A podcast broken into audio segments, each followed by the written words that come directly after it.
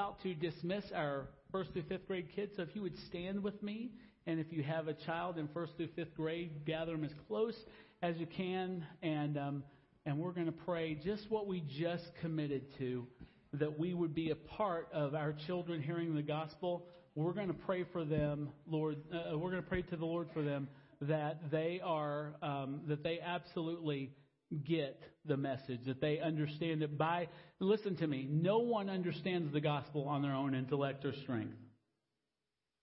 Let me try this crowd. Nobody understands the gospel in their own intellect or strength. Nobody does. And so, what we need for our children, and incidentally, what we need for us this morning, is for the Holy Spirit to open our ears, to open our minds, to open our hearts, to receive the Word of God. And so, what we're going to do is we're going to ask for that miracle to take place this morning. So, will you join me in that? Let's pray. Heavenly Father, we thank you so much for your goodness to our children, Lord. We, we see all the time how you are just so good um, to our kids and, and you're good to us as parents, like we just prayed for Amber and Timothy. And God, right now, I just want to ask you, Lord, to do that miracle in their hearts, to open their hearts to receive you, to trust you, to know you, to love you. And God, we we ask that this day, uh, we pray it all the time, God, and we're going to keep praying it all the time. But we ask that not some future day, but this day is the day that their hearts are awakened to your gospel and that they put their trust in you and they follow you all the days of their lives. And these children turn to be 30, 40, 50, 60, 70 years old and they look back and they say, That was the day that the Holy Spirit helped me to understand what Christ Jesus has done for me. So, Lord, we, they're not the only ones that need that help, as we just indicated. And So, Father, please look favorably upon your church today.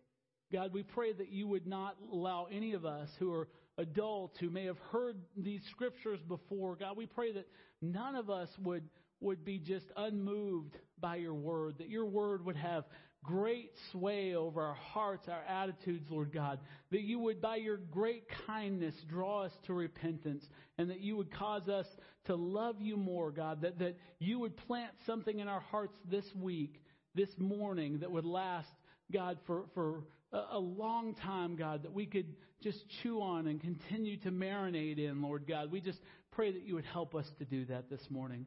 Lord, we, we come to you empty handed, just, just naked with nothing of our own, Lord God. We need your help if we are to be fed this morning. And so we ask for that in Jesus' name. We thank you. Amen. If you would remain standing, grab your Bibles, turn uh, for one of two more times to Exodus chapter 20. We've been just kind of taking a look at this over and over again, and, and we got this week and one more, and then we will. Uh, we're going to move on to something else, but but uh, we have really enjoyed getting to talk about the Ten Commandments. I know I have. I hope you've enjoyed listening to some of this, and um, and we're just going to continue that this morning. So we're in Exodus chapter 20. If you don't have a Bible, um, there is a Bible that we've provided for you. It's in the seat in front of you. And uh, we're going to be on page 35 in those Bibles. And we always like to say, if you don't have a Bible, please by all means take that. It's our gift to you. It's that important to us that you have the Bible in your home. So um, go ahead and take that. But uh, let's look at Exodus chapter 20, uh, verse 1. And it says this God spoke all these words, saying, I am the Lord your God who brought you out of the land of Egypt, out of the house of slavery. You shall have no other gods before me. You shall not make for yourself a carved image or any likeness of anything that is in heaven above, or that is in the earth beneath, or that is in the water under the earth. You shall not bow down to them or serve them, for I, the Lord your God, am a jealous God, visiting the iniquity of the fathers on the children to the third and fourth generation of those who hate me, but showing steadfast love to thousands of those who, keep, who love me and keep my commandments. You shall not take the name of the Lord your God in vain, for the Lord will not hold him guiltless who takes his name in vain. Remember the Sabbath day to keep it holy. Six days you shall labor, do all your work, but on the seventh day is a Sabbath to the Lord uh, your God, and on it you shall not do any work, you or your son or your daughter, your male servant or your female servant, or your livestock or the sojourner who is within your gates. For in six days the Lord made heaven and earth, the sea and all that is in them, and rested on the seventh day. Therefore, the Lord blessed the Sabbath day and made it holy. Honor your father and your mother, that your days may be long in the land that the Lord your God is giving you. You shall not murder. You shall not commit adultery. You shall not steal. You shall not bear false witness against your neighbor. You may be seated. may God bless the reading of his word. Excuse me. So when our children were young, a little bit older than than uh, Amber and Timothy's children, when our children were young, Ginger and I decided this is one of those tough calls you got to make as a parent. We decided that one of the offenses in our home, one of the the crimes, if you will, that would certainly incur sure and severe discipline from us was the sin of lying while we could, and, and we did respond actually mercifully to all other kinds of offenses, lying always meant, especially with, with our small children, lying always meant that a spanking would be given. And the basis of this was simple. There are naughty things that children do. Can anybody testify to that? There are naughty things that children do, but they do them because they're childish or immature. And I want you to get this, especially young parents. But, and those things have to be addressed in a multitude of creative ways. You just don't start pulling off your belt just because your kid does something childish. Amen? All right, that was a little weak, but I'll take it. Um, you, don't just you don't immediately go to the the highest level of punishment. But I want you to see this because you know childishness plays a great issue in that immaturity. But lying, however, I want you to think about this, is always done with malicious intent. Always. There's no exceptions to that. A lying person is misrepresenting facts, they're misrepresenting people, or both, and always, always for selfish reasons. The liar never regards other people, but is only seizing a personal advantage. A child who robs a cookie jar or a politician who steals from the public coffers. In all actuality, they're not that much different. They, they construct their lies to divert your attention away from their guilt so that they won't have to sacrifice what their sinful heart desired and subsequently took. Bernie Madoff told his investors that their investments had garnered a $65 billion return. But as we all know now, what he had actually done is stolen $20 billion from them. People don't just use deceptions, however, to divert attention from their own misconduct, but they also do it to saddle the innocent with unjustified blame, to protect their own reputations by destroying the reputations of others. Australian brothers Ray Peter and Brian Mickelberg were accused of stealing 49 gold bars that at the time were valued at $650,000 back in 1983. Now listen, all three of these brothers for this crime served prison sentences of various lengths, ranging from nine months to eight years. Until it was discovered that the authorities in this case had fabricated all of their confessions, they'd planted evidence, they'd lied at the trial, and even tortured those three brothers uh, uh, to, in order to frame them for this crime. Yet others simply lie for the thrill of it all. They lie desperately trying to impress their audience with exaggerated tales of their adventures, their accomplishments, and their qualifications. And they hope uh, by the use of deception to gain some level of esteem. Some of you will remember this name, but in the 60s and 70s, Mike Warnke was a very popular speaker who spoke of his days in the 60s as a high priest of a satanic cult, and he would claim to be a notorious drug dealer and a Vietnam combat hero until his conversion to Christianity. And he became so popular that he became a frequent uh, con- consultant to law enforcement agencies all around the world who were investigating occult related crimes and, and uh, it subsequently sold thousands and thousands of books and records. But there was only one problem, and it was this that every bit of his story was completely untrue. An investigative expose by Cornerstone Magazine in 1991 included interviews with over a hundred of Warnke's personal friends and acquaintances, and all it revealed was inaccuracies, fraud, and deceit rampant throughout his story. Pictures taken during the time that he claimed to be a satanic high priest and drug dealer with, with fingernails, you know, long fingernails and, and hair down to his waist, the pictures actually showed that he was just kind of a rotund and typical square from the mid 1960s. Pictures are terrible things, aren't they? Ginger and I, when we were raising our kids, we hated the idea of our children learning to deceive, learning to lie, because there's nothing so opposed to the nature of God's character as untruth. Nothing.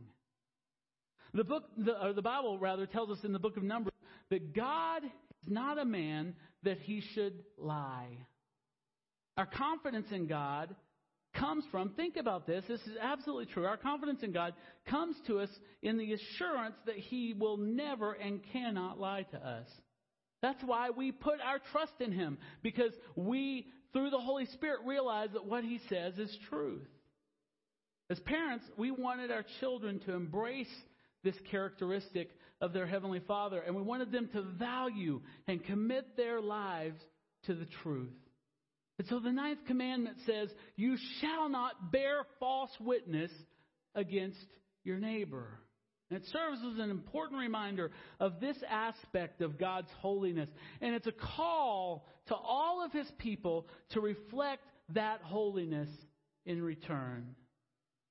See, the new nature that's been given to us by the Holy Spirit, it requires that we live in the truth and that we speak the truth, and that we promote the truth, and that we stand up for the truth. This has to be our commitment, even when the truth is hard.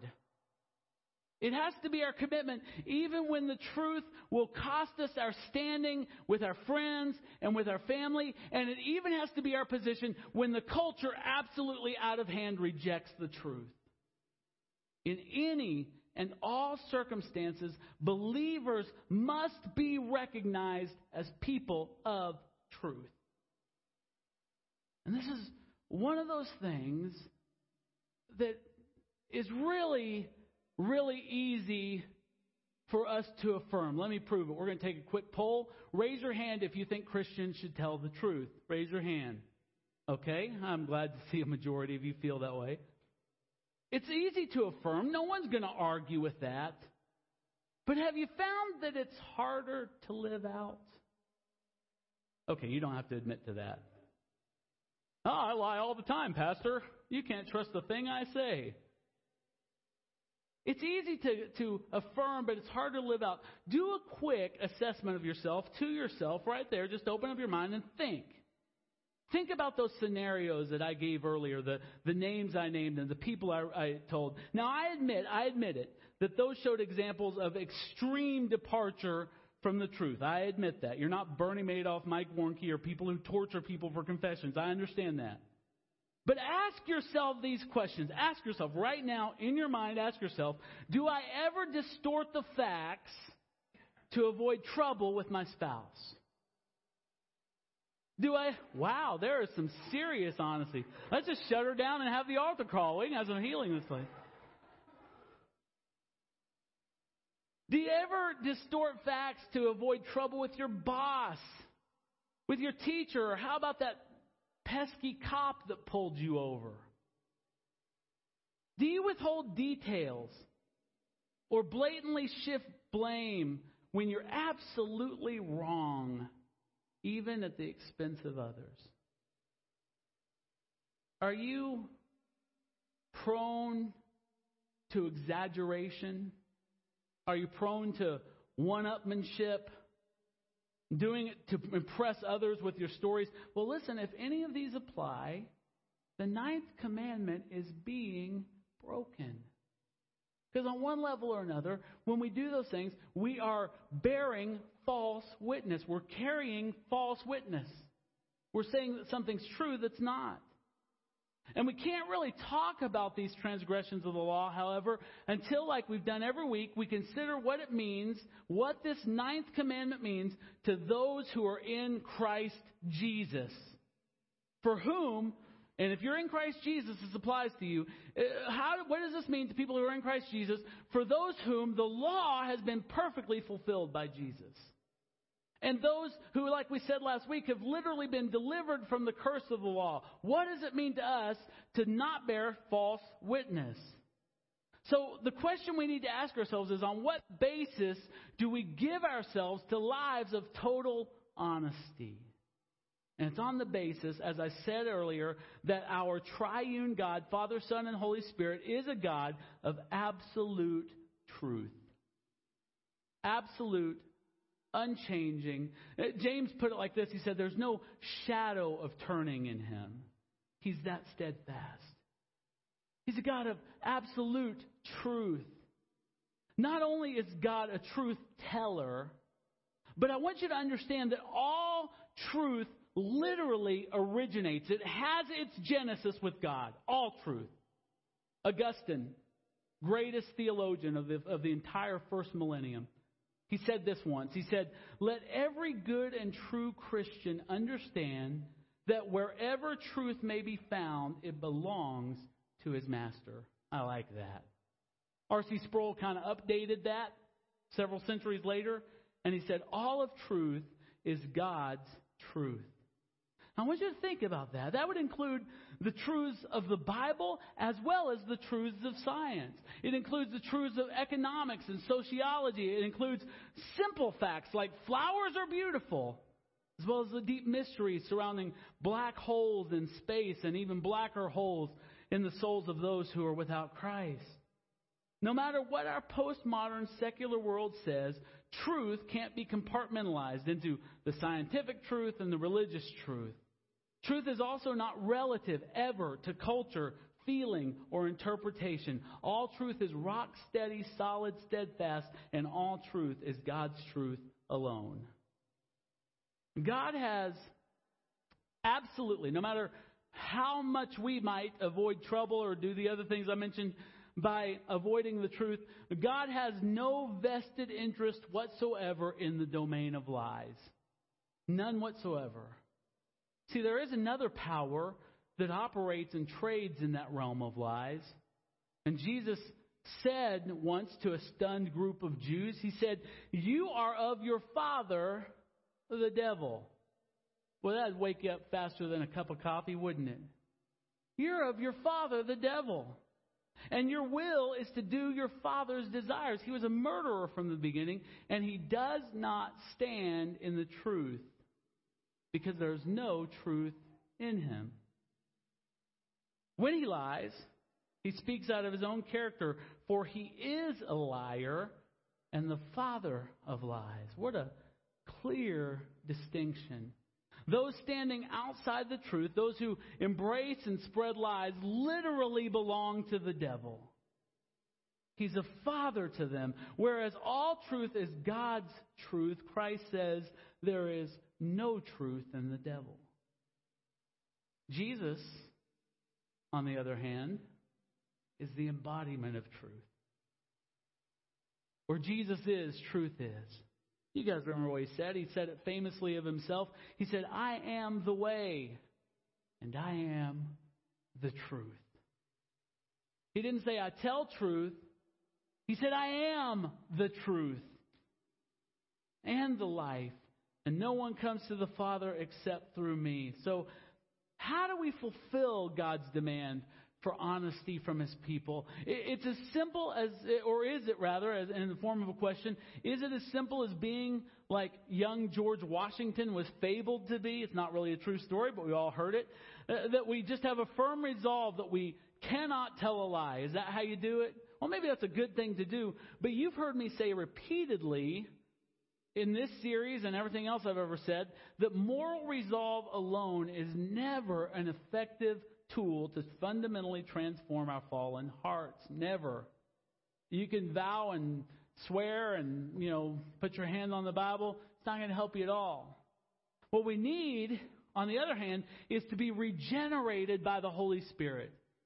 Just like I said that with the children earlier, that they need their art, their, their hearts and their eyes and their, and their minds open by the Holy Spirit. We, if we're ever going to be people of truth, people of honesty, we need to be regenerated by the Holy Spirit. And I believe the solution to the problem begins with honesty in at least four different directions that we should ask the Holy Spirit for help in these areas honesty towards ourselves, honesty towards others, honesty with God, obviously, and honesty with the world. So, what does honesty with ourselves look like? I've noticed a lot of times, uh, a lot of times in counseling situations, when people say that, well, I'm just going to be honest, a lot of times they're being anything but honest. You know, I'm just going to be uh, uh, honest. My husband is the whole problem in this situation. Eh, you're not being too honest there. Let me help you with that. So, what does honesty with ourselves look like? I'm not talking about making self affirmations, okay?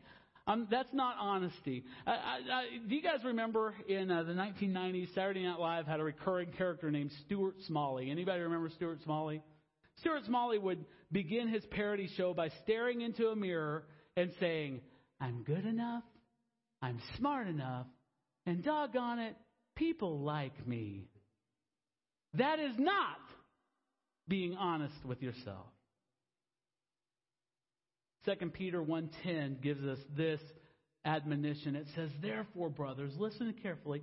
Therefore, brothers, be all the more diligent to confirm your calling and your election."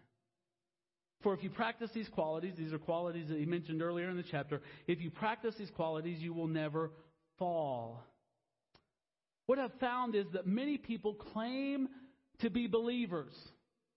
They claim it. But they never test their claim in the light of God's Word. They assume that they're believers, that they're followers of Christ, that they're Christians, because they made a decision at some point in their previous life. They decided something, and so on the basis of a mental, uh, you know, kind of assent to a, a, a fact, they say, Well, I'm, I'm a Christian. But what I want you to hear this morning is that you and I belong to Christ not because of a decision we made, but because of a decision he made. That's what I want you to hear. That's what I want you to understand. That's what Peter means when he says, make your calling and election sure. Make sure that the foundation of your faith is not a rickety, sandy, foundationless mess. But your foundation by being chosen, elect, forgiven by God. And knowing that, knowing that had nothing to do with anything you did, whether that's a moral life or a decision that had nothing to do with anything like that. To know that, that's, that's how we, we daily make our calling and our election sure. James said, I'm gonna, uh, uh, James gives us warning about how to know where we, where we stand. He said, but if you have bitter jealousy and selfish ambition in your hearts. I just said all lies are born in one form or another out of selfish ambition. And James says if you have that in your heart, do not boast and be false to the truth. What, what he's saying to us is that if, if my, my heart is a moral cesspool of bad attitudes and even worse actions, that, that for me to, to take comfort in a decision I made years ago is meaningless.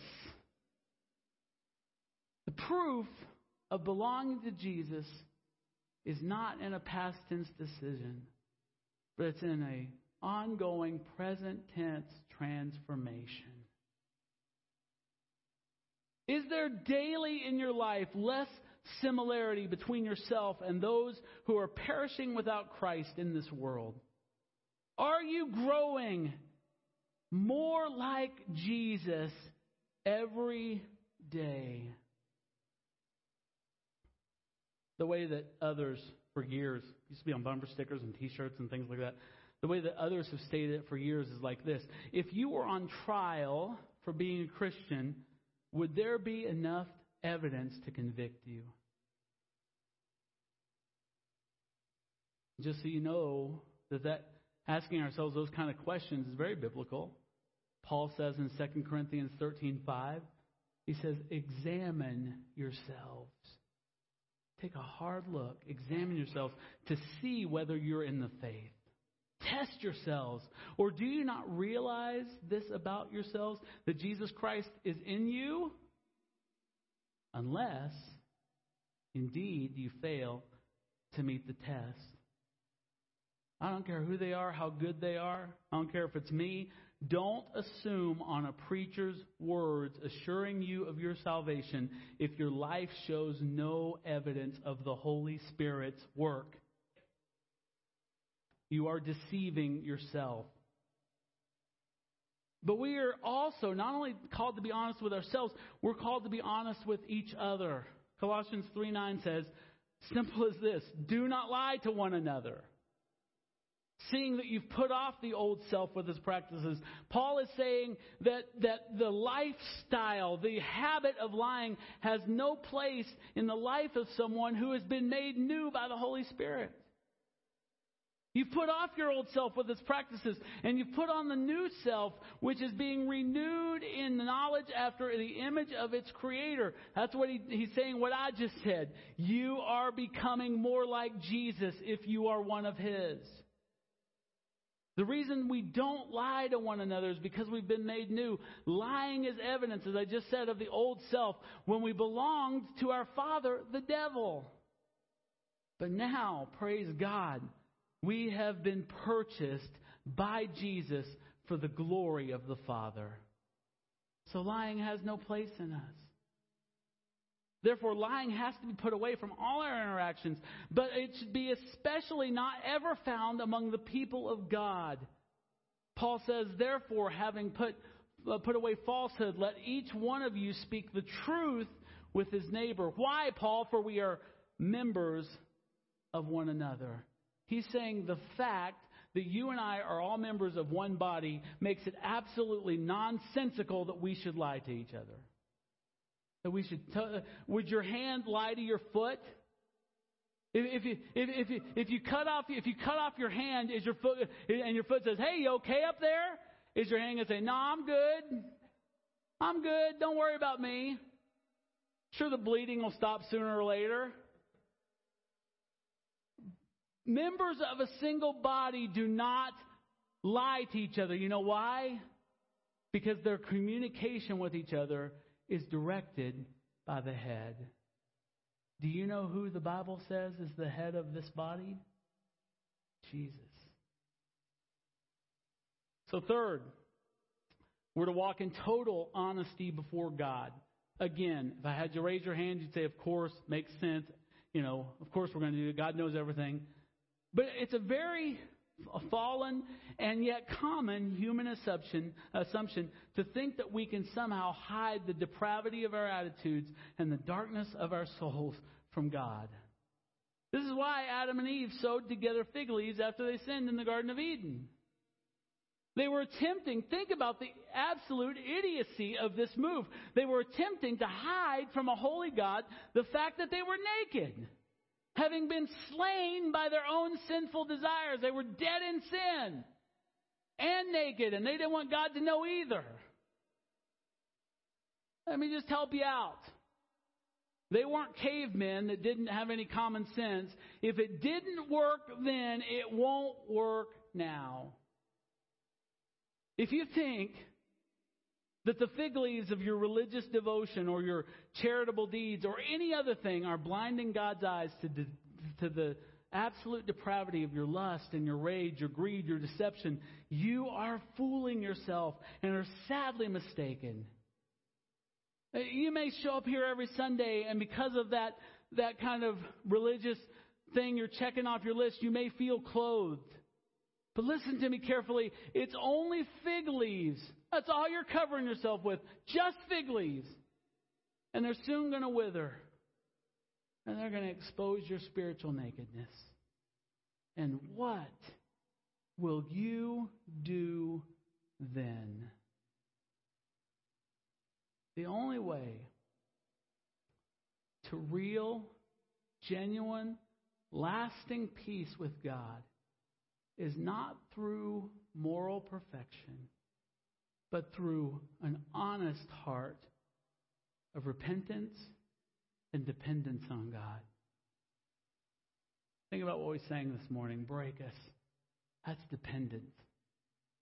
That's, that's, or repentance rather. That's repentance. Break us, Lord, by the power of your grace. Break us. That's repentance. In Christ alone, my hope will stand. That's dependence. That's repentance and dependence working hand in hand. 1 John 1 5 is such a beautiful passage talking about being honest with God. It says, This is the message that we have heard from him, and we proclaim it to you that God is light. Why does he describe himself as light? Because he can't hide anything in the light. It's exposed in the light. It's truth is seen in the light. God is light, and in him there is no darkness at all. So if we say we have fellowship with him while we walk in darkness, we lie and we do not practice the truth. Now, what John's not saying there is that if you find in the course of your daily pursuit of God, you go, oh my goodness, there's darkness in me. Not saying that you're a liar. It's saying if you walk in the darkness, if you actively engage, if you say, hey, I'm just going to keep walking this thing out and we'll just see where it goes. I can tell you where it goes. But he says, if we walk in darkness, we lie and don't practice the truth. Now, watch. Verse 7 is so hopeful. But if we walk in the light, who's in the light? Jesus. God is light. In him there's no darkness at all. If we walk in the light, as he is in the light, we have fellowship with one another. And the blood of Jesus, his son, cleanses us from all sin. So you're not going to be perfect walking in the light, but if you stay committed to the light in repentance and dependence, guess what? The blood of Jesus will be nonstop cleansing you of all your sin and keeping you in fellowship with the Father. Ah, it's awesome. Lastly, we have to be honest with the world around us. I'm not talking about people like us. I'm people talking about people completely unlike us, spiritually, whatever other category, completely unlike us. We have to be honest with them. And this is where honesty with ourselves, honesty with others, and honesty with God all converge in this area of being honest with the world. That's why I left it for last. Think about it. If you fail to be honest with yourself, fail to be honest with others and with God, you will have no credibility whatsoever to this dying world. None. You shall not bear false witness against your neighbor. It carries with it, this scripture carries with it a connotation of lying under oath in a court of law. And this was considered an abomination in ancient Israel, and it carried stiff penalties. For example, look at Deuteronomy 19, verse 18. It says, The judges shall inquire diligently, and if the witness in a case is a false witness, and he's accused his brother falsely, then you shall do to him as he had meant to do to his brother. So it's got this connotation of being a witness in the witness stand in a court of law. And with that in mind, it's interesting to me, and always has been, that Jesus has called us as his people. He's called us not to be his salespeople, not to be his agents. It's not some pyramid scheme where we get two people under us, they get two people, and pretty soon the whole world is saved. He hasn't called us to be salespeople or agents. He's called us to be his witnesses. Acts 1 8. He's called us to be his witnesses. My question to you is Are you bearing true or false witness? See, the whole of life is a courtroom. All of it. Life is a courtroom. The devil, right now, at this very moment, all over the world, at the same time, is prosecuting against the truth of the gospel. While the Holy Spirit is on the other side contending for the truth of the gospel. And in this trial, you and I are witnesses to the truth or the falsehood of the gospel. So, my question again what kind of witness are you in this trial? Do you help or do you hurt the case of Jesus? What kind of a witness are you? If you fail to be honest with yourself in our first step there, and you're dishonest about your true spiritual state, you can only be a false witness because people will see your hypocrisy as a mockery of the truth and they'll say, ah, it's just empty religion. Doesn't mean anything. It's not changing them one bit. If you fail to be honest with other people, with one another, people are going to see that and see you as a malicious phony who will turn at the very first opportunity and bite them as well. If you fail to be honest with your God, your whole life will be shrouded in darkness. And you are simply, in the words of Jesus, going to be a blind person leading other blind people. And Jesus says they're both going to fall into the ditch. What kind of witness are you? Are you one that's false? It's easily picked apart and discredited by the satanic prosecuting attorney? Or are you a true witness who, through daily repentance and constant dependence on Christ, are demonstrating the truth of the gospel to this dying world? Brennan Manning, many of you have heard this quote. I love this. This was so powerful. But he said, The greatest single cause of atheism in the world today is Christians who acknowledge Jesus with their lips and then walk out the door and deny him by their lifestyle. This is what an unbelieving world simply finds unbelievable. You shall not bear false witness, not to yourself, not to others, not to God, and not to the world around you. This commandment, as I hope I've demonstrated this morning, is at the very heart of the gospel of our Lord Jesus Christ. The vital thing for us as believers to remember from this message and from the ninth commandment is, as I said earlier, that truth is God's domain alone. And placing our faith in Him it frees us from the fear of exposure because we know that everything that He has said about us, everything that He said about Himself, everything He said about the world, everything He said about His salvation is absolutely true. So the question, if we agree that it's true, the question is, what has He said? Well, He said that all of us, without exception, have sinned said that all of our righteous deeds are about as valuable as a filthy, blood-stained rag. He says that the just penalty for all of that sinning is certain death and eternal judgment. Do you know what else he says? He says in Romans 5 8, that God shows his love for us in that while we were still sinners.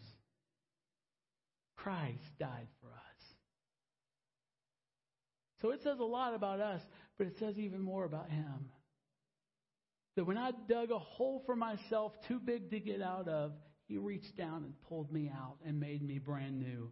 When I was still a sinner, He didn't wait for me to go live in a monastery somewhere and get life figured out. He said, while I was still a sinner, Christ died for me. And then he goes on to say, Since therefore we have now been justified by his blood, much more shall we be saved by him from the wrath of God. Right. If you've placed your trust in Christ, think about all that that means for you. Right now, right here, if you've placed your trust in Christ, all of your sin has been forgiven. Past, present, future, your record has been cleared, my friend. You are counted as perfectly righteous before the Father. You've been delivered from God's wrath. You, you're right now, even as we speak, you're being made brand new from, as the Bible describes it, from one level of glory to the next level of glory, one degree of glory to the next degree of glory, and that's happening every day. You may look at it and go, man, this is such a slow, painful process, and it can sure feel that way. But when you're looking ahead and thinking you're never going to get there, look behind you and see how far you've come. And it'll encourage your heart. But if you're not a follower of Christ, you're just not. God's truthfulness means that all you have to do this morning, man, I'd love for some of you to do this this morning. All you have to do this morning is come to Him and find the satisfaction that you may never have thought possible for your life. One of the last verses in the entire Bible says, The Spirit and the bride say, Come. And let the one who hears say, Come. And let the one who is thirsty come. And let the one who desires to take the water of life without price. Are you thirsty this morning? Is your soul dry and feeling as though you're crawling through the desert? And the invitation of Jesus Christ, who cannot lie, is come, and I will satisfy that thirst. I will fill you with water that will bring life to you. Not the same old death, but water of life.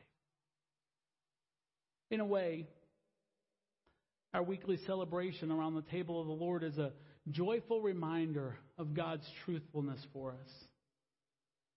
What the prophets prophesied for centuries in the Old Testament has now come to pass for us in the person of Jesus Christ. Full, eternal salvation for all who would just believe and call on his name. If you're not following my train of thought here, what I'm here to tell you is God promised and God delivered. Jesus has kept his word. He has not lied to you.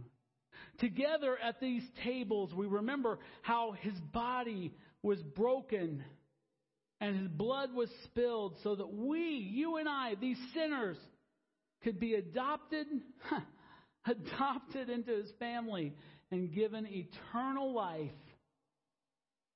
What he promised, the God of all truth has delivered. 2 Corinthians 1:20 for all the promises of God find their yes in Christ. All of them. There's nothing left on the table. They've all been fulfilled in Jesus Christ. And that's why through him that we utter our amen. You know what amen means? It means so be it.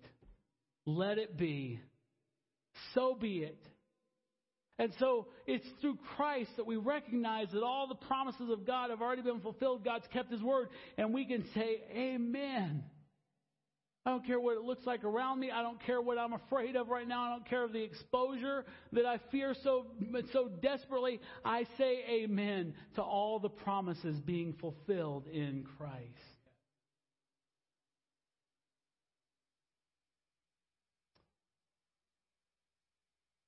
Paul says to the Corinthians, For I received from the Lord what I also delivered to you that the Lord Jesus, on the night when he was betrayed, took bread. And when he had given thanks, he broke it, and he said, This is my body, which is for you. Promise kept. Promise kept. Do this in remembrance of me. And in the same way, also, he took the cup after supper and he said, This cup is the new covenant. Now just think about those words. Oh, man. On the old covenant, it was all based on your performance, all how you could just keep the law perfectly. And everyone in here who's over the age of zero knows that you cannot keep the law perfectly. But Jesus says, This cup is the new covenant in my blood. That means that sinners while they're yet sinners, Christ died for us. And He cleansed us, and He forgave us, and He made us brand spanking new. This cup is the new covenant in my blood. Do this as often as you drink it in remembrance of me. For as often as you eat this bread and drink this cup, you proclaim the Lord's death until he comes. Would you all stand with me? I'm going to ask our communion workers to come and let's just pray. And if you're thankful for a God of truth, a God that has kept his promises, can you just join me in prayer? Don't listen to me pray. Pray and tell Jesus Christ how thankful you are that he's kept his promises. And because he has, if you're a believer, you are and accepted by him. If you're not a believer this morning, I want to reiterate my invitation. This is not rocket science. You don't got that. We don't have to shave your head and make you sell flowers at the airport, anything silly like that. Right where you're at, all you got to do is say, "All right, Lord, I've heard and I believe, and I'm giving you my life. Guide it where you want to guide it. Use it the way you want to use it. But Lord, the one thing I desire is to give glory to you and be yours forever. And if you'll pray a simple prayer like that, you can belong to Jesus if you pray it in faith with true repentance. You can be Jesus's. So I want to invite you. If you do something like that, would you do me one quick favor? You don't have to do it in front of everybody, come down here or anything. But if you want to make that commitment this morning, would you just take a moment after service? I'll be around and just let me know that so I can celebrate with you. That would be the highlight of my of my year to get to celebrate that with you. Let's pray a prayer of thankfulness. Pray from your own heart. Pray from your own words. Pray a prayer of thankfulness right now for what God has done and how He's kept His promises.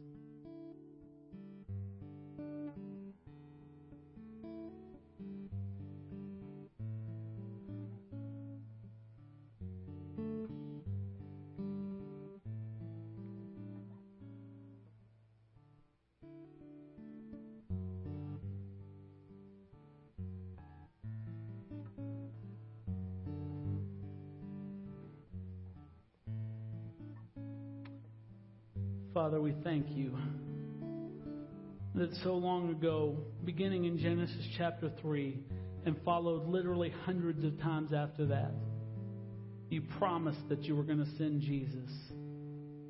You promised that he would come as your suffering servant and he would take away the sins of the world, that he would bear them on himself,